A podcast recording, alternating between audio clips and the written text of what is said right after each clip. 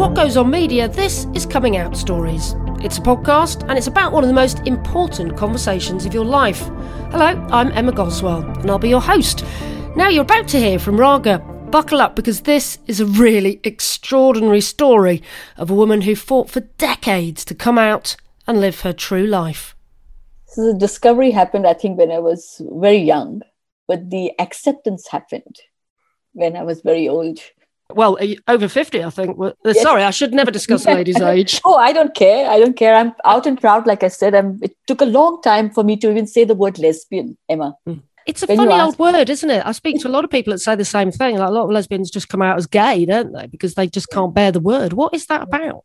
No, I don't think it's about the word lesbian or uh, queer or gay. I think it's all the adjectives and the I think the history attached to it. I don't know. For me, it was about the abuse or the ridicule attached to the word lesbian or gay. Where I mm. come from in India, whenever people uh, use the word gay or lesbian, they always made sure that it followed uh, with some kind of a ridicule.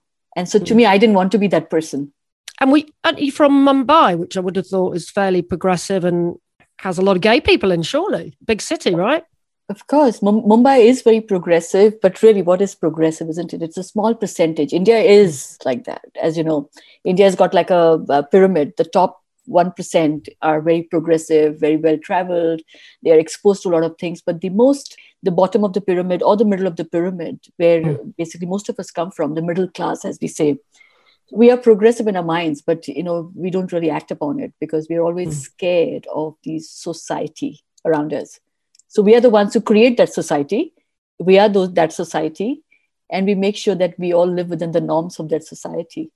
So I guess you were growing up in Mumbai in what the seventies, and that's right. That's what right. what sort of things were you hearing about gay people in the seventies then? N- never heard.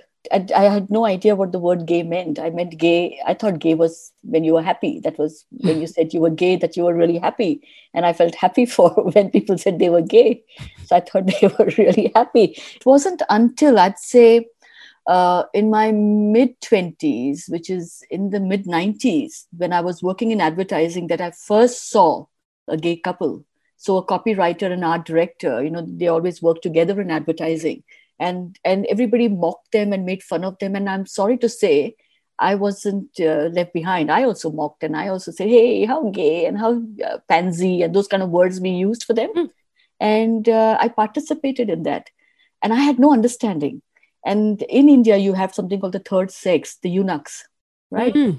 And uh, so we grew up around them as well but the uh, the eunuchs were again mocked and ridiculed and made fun of. We always poked fun at them and they were the ones who were bad news. They came and they bothered you. Basically if you're walking on the road and if you saw eunuch you hid yourself hid from them because they were scary. So when you say a third gender were they trans women or trans men or were they non-binary?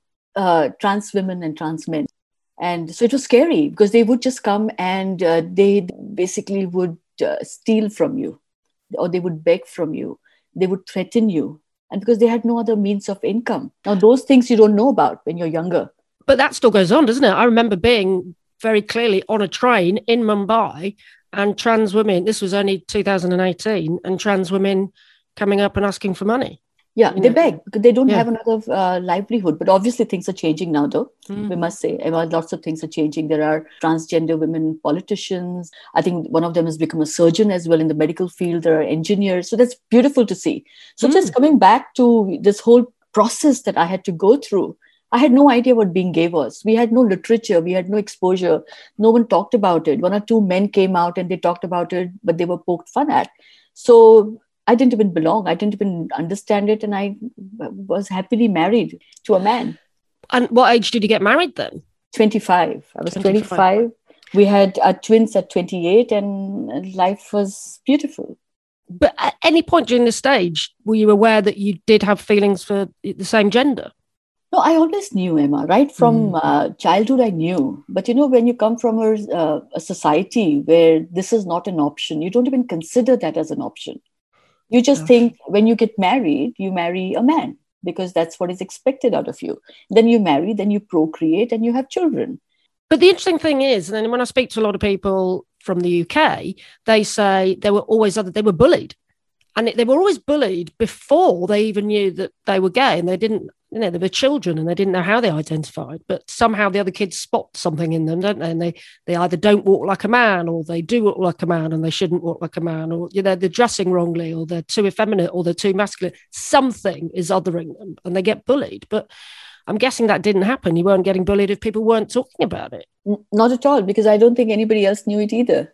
Mm. We just we just didn't understand the spectrum in India at that time. I'm talking about you know going back now what 40 years. We just didn't yeah. understand. It wasn't until about 15 20 years ago that this word was understood and mm. spoken mm. about. Now when I look back and I reflect back on life, I see a lot of my friends they are gay and they have been gay forever. I haven't noticed. That was the only difference gosh. But it still goes on doesn't it? I mean i remember on that trip to india meeting a lot of gay men who were sort of out because they were accessing services that i was working for. I was working for an hiv and an lgbt charity. And yet they were married with kids and they were showing me pictures on their phone of their wives and children but they were you know having gay sex and identifying as being a gay man. So it still goes on a lot, still, doesn't it? Yeah, it's absolutely. It still goes on because in India, you know, I don't know whether you heard about the Marriage uh, Act right now. There is this whole petition filed by some uh, lesbians and uh, gay men in the court mm-hmm. asking for marriage rights. And recently, as recent as last month, the central government of India came out with uh, their, uh, you know, uh, discourse saying that marriage is between a biological man and a biological woman so right. that case is still pending. So that is the, they said in a social structure, that is how it should be. And so that's what we understand. And that's how we grow up. So when you get married, you get married to a person of the opposite sex. I mean, it's very recent though, isn't it? That homosexuality was illegal. It was legal and then it became illegal and and then it became illegal again. Only only what, last 2019? 2019, yeah. Uh, 2019. yeah, yeah, yeah, not very long ago. And oh, 2018, sorry. 2018 uh, september. Yeah but very not very long ago you're right. But you know that has helped a lot in india of course because people like us we can give our voices out without being afraid that we'll be criminally charged and i'll be like if i touch my partner or i hold my partner's hand i'll be put behind bars. So that fear is not there anymore. No that's great isn't it? But i mean again when i was there what i found interesting was that I met and spoke to a lot of gay men, but finding lesbians, they were rarer than hen's teeth. Where, where were they? Where well, were you? know, the country by then, so you weren't even there, were you? we were we married. Remember, most of the mm. women are married and and happy mm. or unhappily bringing up their families and mm. pretending and hiding, and we are building closets around us. So where will you find us anyway? Mm. Until you decide that's not where you want to be. And like I say, closets are for clothes, not to hide your truth. Yeah? Mm. But it took you a long time, didn't it? So so what happened that made you eventually go? I cannot be in this closet any longer. You know, you're you're happily married, you've got two children. What changed? I, I came out twice, Emma. That is, I think I should be in the Guinness Book of Records. Oh. So, so uh, I came out in my early 30s the first time. I actually didn't come out, it was an accident. My mother outed me the first time. So and, she knew? Well, she knew because my mother loved uh, going through my stuff and she found a letter Indian mothers, we are a special breed. Emma, please. I think my mother must be Indian then. She did the same. she found my love letters. we always say there is always a, a lock and a key, but for some reason the mothers have the key to everything that we have. so, anyway, so my mom found a letter that I had written to a friend of mine. And in that letter, all I had said to my friend is, I think that uh, my marriage is, of course, over, but I think that I really like women and I want to explore the possibility of being with a woman. That was it. And of course, the first thing my mother said to me was, Now, should I call you an uncle? I had no idea what that meant. I still don't know what it means. Like she thought suddenly I was going to be this man. She didn't understand the difference between sex, uh, uh sorry, gender and sexuality. She she oh. thought you wanted to be a trans man for some reason. Yeah, exactly. And then she said, "Now I'm going to call you a gay." And like all these conversations we had around it, I just today don't understand. And she held a knife over my head one night. I don't know whether you've read my story. And that was the scariest part because she said that I would bring shame and scandal to the family. And for her, it was very hard. I'm a Catholic minority from India. So, mm. as a Catholic woman, being brought up around saying everything other than what you, the society tells you, or God has told you is sinning, to knowing that your daughter now is interested in somebody from her same gender was very difficult for her So were you living with her at this time? She was. I was in New Zealand at that time with my Mhm. twins and my ex-husband, and my mother was visiting us. So she found she made a big drama out of it. There was conflict. She told she outed me. She told my ex-husband, and then of course things happened. And fortunately for me, things happened at fast forward. You know, thanks to her, everything then suddenly happened. So she's visiting you, you're in New Zealand, she finds this letter, she confronts you and tells your husband. Yes. And then where, where does the knife come into it? What happened? Oh well, one night I was putting my kids to bed, and um, uh, you know, she just there was this dark figure standing over me with a shiny blade, and I thought I, I really genuinely thought we we were being burgled, and um, and I was quiet, and suddenly I saw this figure coming close to me, and I just as I opened my eyes, I saw my mom, you know, breathing, and you just know your mom's smell and voice, right? Mm. And I said, What are you doing? And she said, I'm going to kill you. I'm going to kill you. And there was this like big loud noise. And I had to fight her off and I had to tell, uh, put my kids to sleep. And, and she was genuinely, really, really distressed and angry. And then my ex husband came in and he tried to, under, you know, break up whatever was happening. And she eventually settled, but she was really upset. She couldn't understand it at all. It took a long time. She didn't speak to me for two years, Emma. Oh my She God. went Well, back to India. I mean, you laughed when you first started talking about it because it almost sounds like something out of a film and sounds ridiculous. But I mean, it must have been terrifying. Oh, it was. It was, I think it was the most difficult times of my life, you know, because there's one person in your world who you believe will love you unconditionally. And I think it goes without saying it's your mother. And when your mother doesn't make it feel safe for you, makes it difficult for you, that is, I think, the most traumatic uh, phase you can go through. Because if you can't turn to your mother, who do you turn to? You know, your friends and all come later, right? Your ecosystem comes later. Your professional colleagues come later. It's your mother. And my mother, I felt at that time, was so disappointed in me. And I felt so disappointed in myself.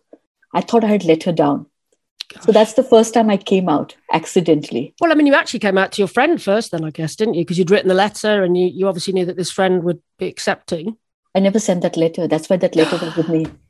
So you never sent it. That's why that letter was drafted and in my box. I never sent it. And that's going to put you off sending it to anyone or telling anyone else, isn't it? After the reaction from your Yeah. mum. And I did come out to a friend, a close friend eventually. And uh, after two years of all the drama settling, and I called up my friend Emma and I said to her, I have to tell you that, you know, Ravi and I are not together. Ravi's my ex husband. And uh, we were all close friends. And she said, Oh, I'm sorry to hear that. And then I said to her that, you know, I have now, I have somebody in my life and it is a woman.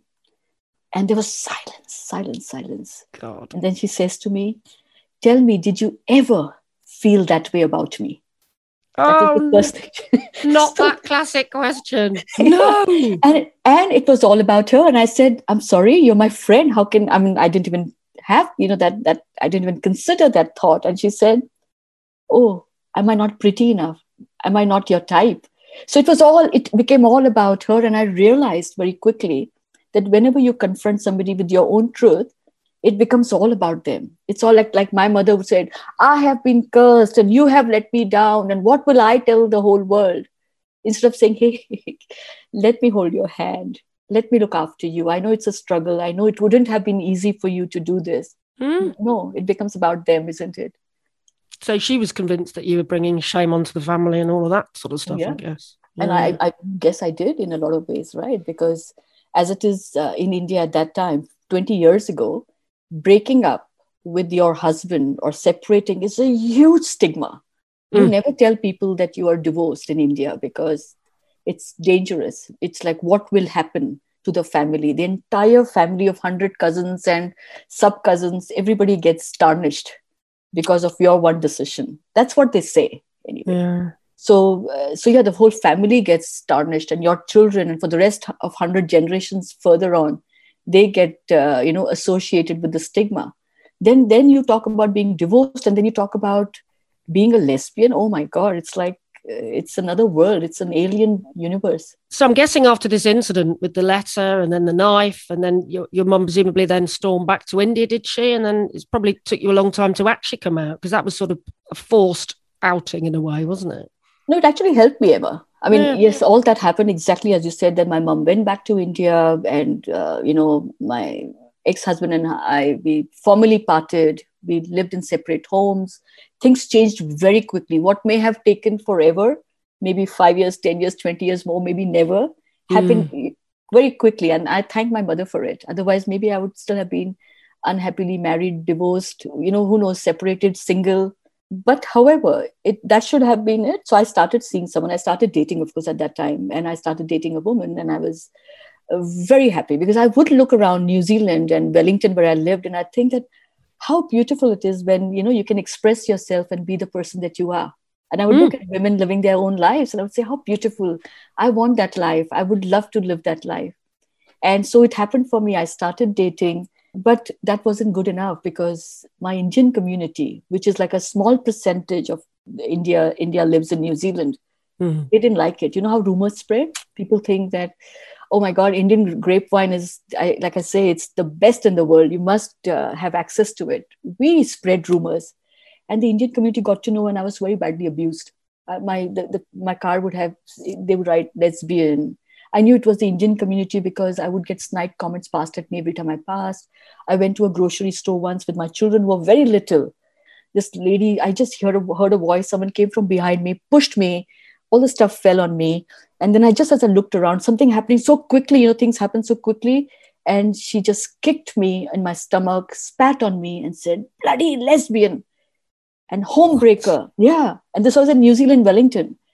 And by the time the shopkeeper came and everybody kind of you know you feel so awkward so sh- ashamed. And in front of your children.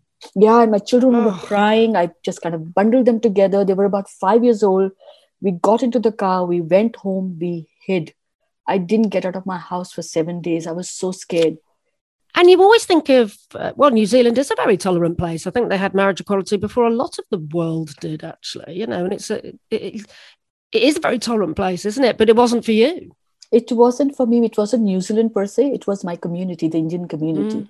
So it, I wouldn't say it was New Zealand. But having said that, having said that, I worked in a really senior position in an ad agency.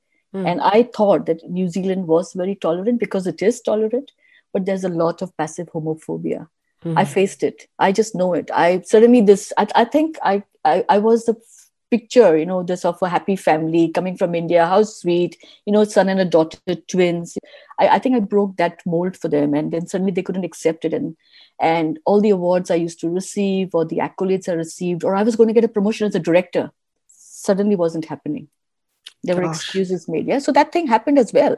So and you think of advertising as being, you know, full of homosexuals, I'd have thought. no yeah exactly but it is people mm. it is i think it's it's all driven by people whether it's the community whether it's your professional life it is people it's an individual who uh, is homophobic or not isn't it it's not mm. a community as a person so, so so that is why i hate uh, emma that's why i'm saying i came out twice because all that had me so scared so i felt so bullied i went to such a dark place and all alone in a new country remember as an immigrant I hid. I refused to tell anybody that I was gay. Even if I dated women, it was always, I won't say on the sly, but it was a secret.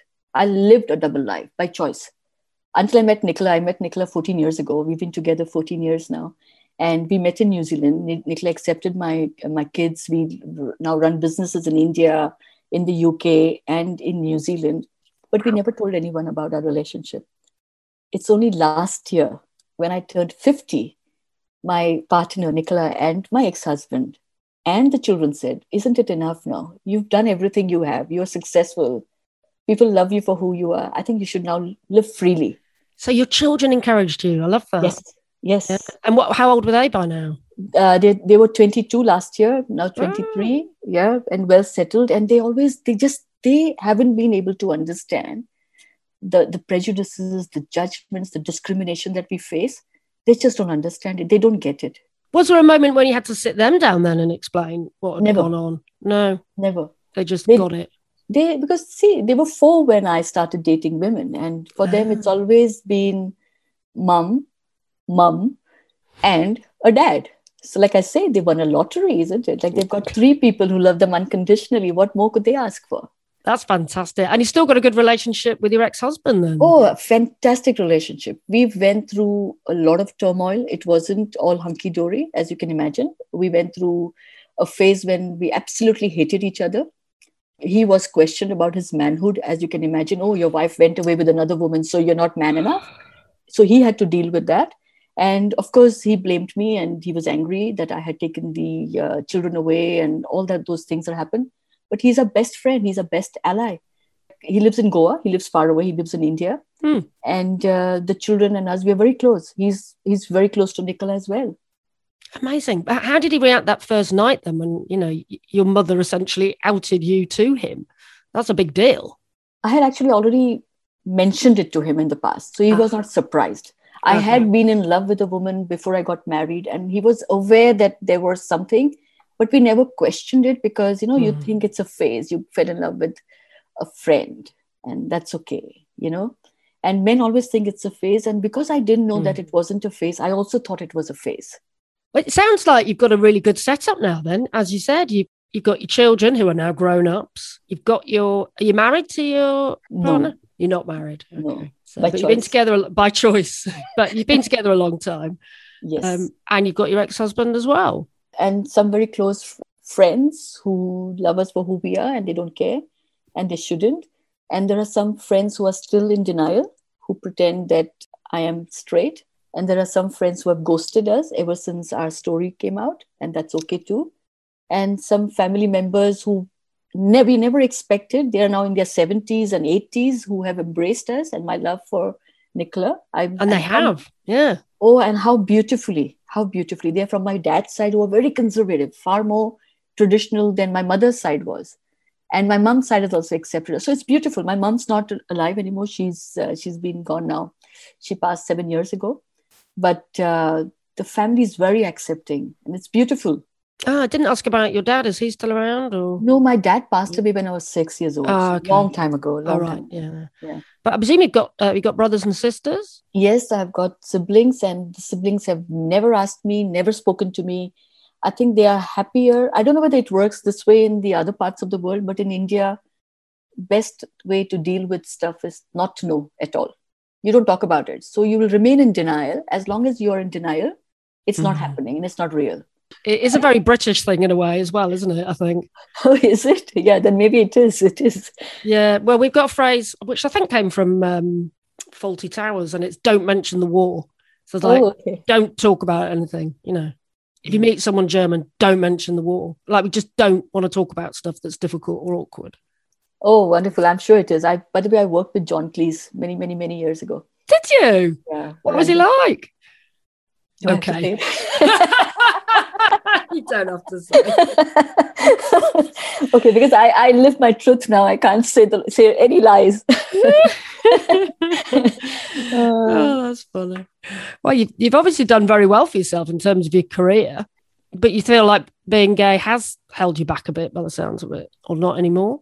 I think it's our own fears that have held me back. Today, when I look back, I believe I could have done far, far better, and I haven't done maybe. If I was 28 and I was heading a large agency in India, and I had th- things that a lot of people, even at 50, don't have.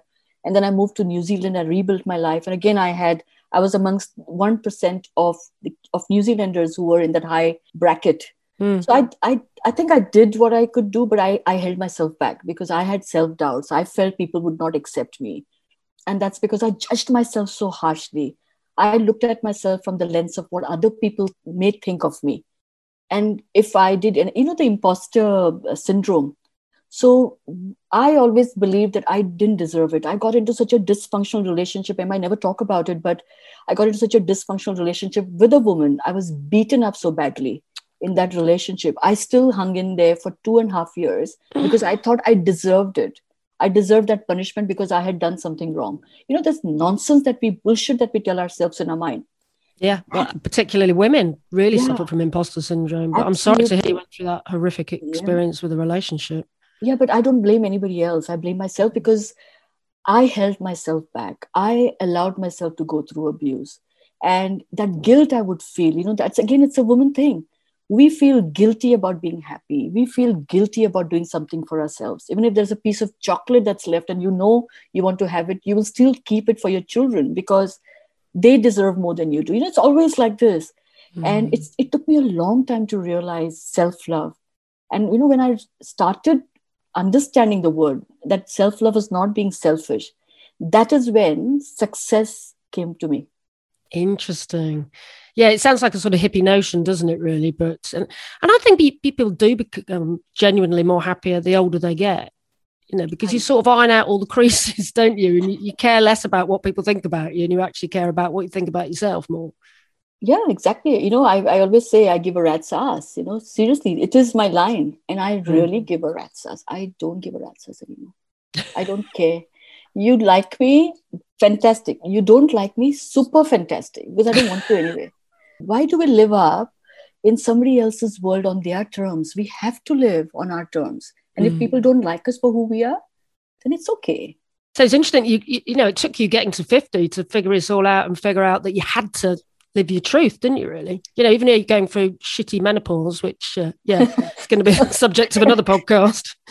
Yeah, you know, in, in, a way, you're happier than you've ever been. I, I guess. Absolutely. Just yesterday, Nicola and I were out on a walk, and I said to her, "Today, at this moment, I am the happiest I've ever been." And she said, "What changed?" I feel so content because. See, challenges are faced every day. Even yesterday, even today, this morning, I have a huge challenge that I'm facing. But that's okay but i feel happy that knowing that i live my truth mm. you know it's such it's so liberating. I don't know how to explain it to people. When you live your truth you don't lose sleep over your lies.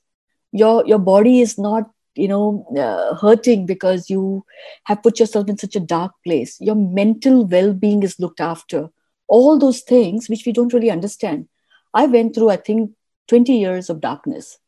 Not because someone else asked me to be in a dark place because i put mm. myself in a dark place and that's hugely damaging, isn't it? When I think I was in the closet for what, about nine months. I managed to go from 17 to 18 before I came out. And even that damaged me, I think, a bit. You know, the, the pain and the anguish and the hating yourself and thinking you're wrong and thinking you're weird. So I can't imagine what that's like going through it for, you know, two decades of yeah. denying yourself. And because coming out, definitely every single person I've spoken to, and I've spoken to hundreds of people now, says that they're happier once they've come out. So how does that affect you then? Being in the closet for 20 years is a long time, right? It's it's it's very difficult. It's very challenging, and not just challenging because of who you are and what you're putting yourself through, but also what you're putting your partner through. See, my partner is out, has always been out. Mm. I made her sit in the closet with me.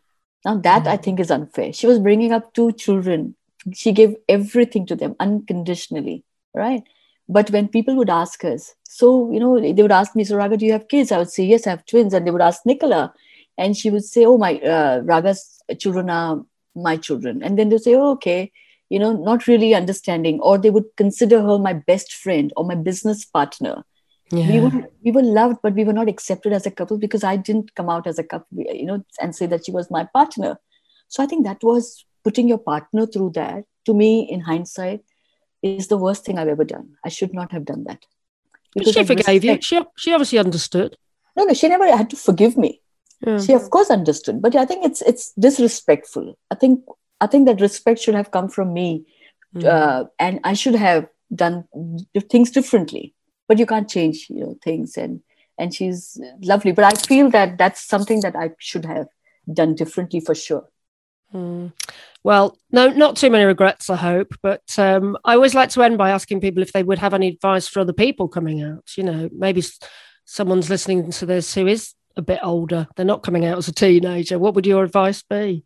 I think it's always important to remember to be safe, no matter mm. how old you are. make sure that whoever you speak with, you feel safe around them. Because, you know, I don't know whether, Emma, you heard about it during uh, lockdown even in the pink news i heard that uh, i heard that they were saying be careful during lockdown. Don't come out even to your parents if they're not ready. Because they were warning because people are not always ready. And how they make you feel when you come out will actually translate how you live your life the next 100 years of your life. And i think it's important to remember that first find a safe ecosystem then come out. Yeah make sure you're safe and then happiness will come your way you bring happiness your way happiness will come and of course you have to give yourself permission to be happy first and Emma, last sentence. I think happiness is overrated. We should have a longer conversation, isn't it? Oh God! why should we be? Why should we be happy? Just be. I'm just saying. You feel sad, be sad. Be happy. Be content. Be whatever. Just be. We're getting very philosophical now. I'm from India. I have to use that.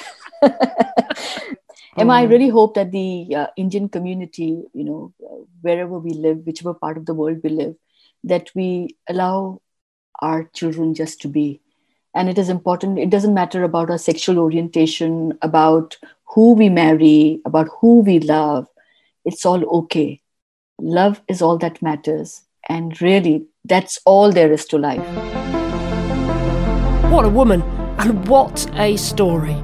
If you want to follow her and find out what she's up to now, she is at Totally Out Now on Twitter. What a great handle. Um, if we do ever get to do another book, that story has to be in it. Ah, did I mention our book again? Uh, well, it'd be remiss not to, wouldn't it, really? It is available in all good bookshops. It is simply called Coming Out Stories, edited by myself, Emma Goswell, and Sam Walker. You can buy it anywhere, but we do recommend that you do try and shop independently and even go to an LGBT bookshop like queerlit.co.uk, where I recently went and signed a few copies. Next episode, we've got a gay ghost hunter for you. No, really, we have. He's called Ray, and he told me that his dad didn't believe that he was gay because he had tried dating girls. I actually had two girlfriends. This was around probably 13, 14, 15, and I think by that time I kind of knew I was gay, kept it very quiet to myself. And I thought, if I have a girlfriend, it's either going to make me or break me. It's either going to be, yes, that's who I am, or no,